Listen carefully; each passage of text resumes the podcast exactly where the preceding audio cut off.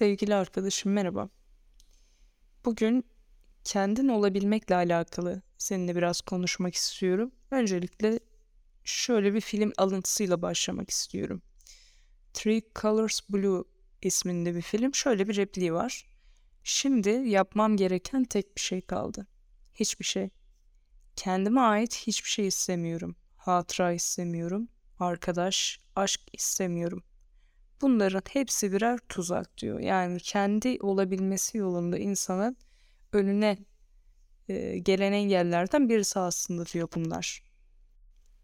Peki gerçekten sosyal olmak, ötekiyle kurulan farklı düzeyde ilişkiler insanın kendi olabilmesinin önünde gerçekten bir engel mi? Bu noktada beyin şöyle çalışıyor. Sosyal ortamlara, kişilere davranışlara ve duygulara karşı kendimizi optimize ediyor. Diğerlerine karşı ayarlıyor. Doğal olarak diğerlerinden etkileniyor. Tabi bu optimizasyon kurulan sosyal ilişkilerdeki kişilerin karakterlerine, onların sosyal kabullerine, ödülleri ve cezaları ve diğer şu an sayamadığımız diğer e, farklı değişkenlere de dayanıyor tabii ki. Beyin yapabildiği ölçüde repertuarının izin verdiği sürece tabii ki bu adaptasyonu sağlıyor. Bu optimizasyon bir süre sonra otomatik hale geliyor. Yani başta alışmaya çalışırken artık alışmış bir halde oluyoruz. Ee, bir davranışı yaparken düşünmüyoruz. Çünkü o ortamın normalini biliyoruz. Nöronlar bu davranışlar üzerinde çalışırken konuyla alakalı profesyonelleşmeye başlıyorlar. Lokalize olmaya başlıyorlar. Bunu anlamak için e, size şöyle bir örnek vereceğim. Araba kullanma örneğini düşünelim. Başlangıçta neyi nasıl yapacağımızı, hangi sırayla yapacağımızı düşünürken bir süre sonra arabanın koltuğuna oturup çalıştırmaya başladığımızda her şey otomatik olarak meydana geldiğini fark ederiz. Yani artık bu davranış otomatikleşmiştir, normalleşmiştir. Optimizasyondan, bu adaptasyondan kastımız bu. Yani bir noktada evet, sosyal kabuller, ortamlar, insanların karakterleri bizim kendimiz olmamız önünde küçük bir engel oluşturabiliyor. Peki bu engel küçülten ne? Biraz ona odaklanalım. Yani nasıl tamamen gerçekten kendim olabilirim ya da kendi olmadan önündeki engelleri nasıl daha küçük hale getirebilirim? Bu kısımda 100 yılı biraz daha e, göz önünde bulundurmak gerektiğini düşünüyorum.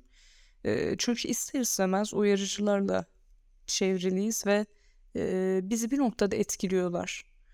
Ama kişinin gerçekten özünde nasıl bir insan olduğu, öncelikle ego gücünün hangi seviyede olduğuyla alakalı.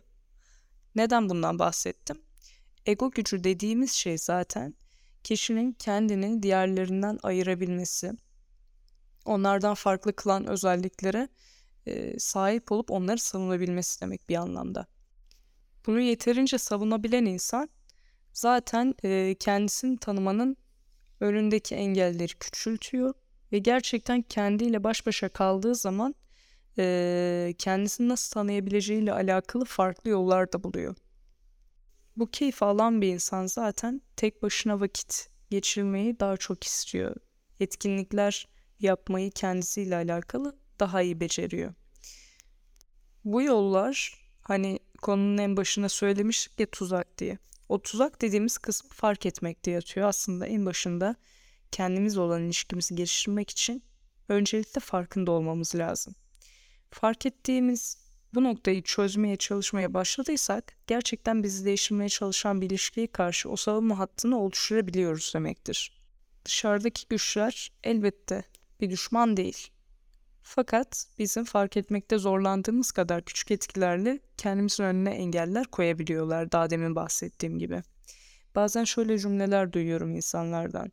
Ben diyor aslında bütün hayatım boyunca birinin hayalini yaşamışım.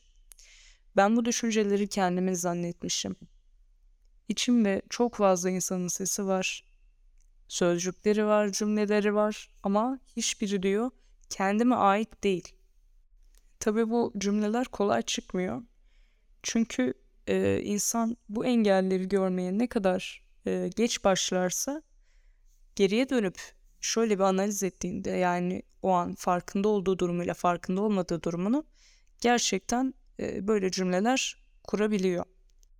Ön yargısız ve fark etmeye açık bir eğilimde bu e, tarz etkileri kendimizi farkına e, varabilirsek bize sunulan hayattaki teklifleri gerçekten istediğimiz gibi kabul edip aynı şekilde reddedebiliriz.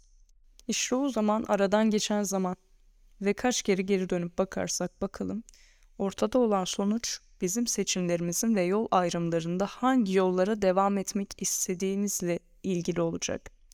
Böylelikle geçmişin sorumluluğunu çok daha rahat bir şekilde alıp hayal kırıklığının minimize edildiği bir yaşama devam edebileceğiz. Beni dinlediğiniz için çok teşekkür ederim. Bir sonraki podcast'te tekrar görüşmek üzere.